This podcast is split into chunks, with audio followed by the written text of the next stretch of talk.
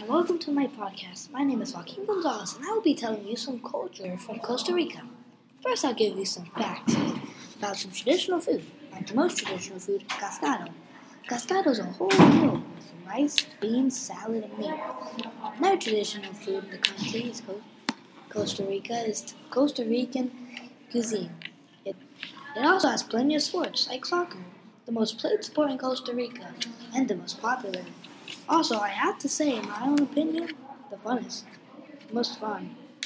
Another sport they have is bullfights. Surprisingly, it's the second most popular sport in Costa Rica.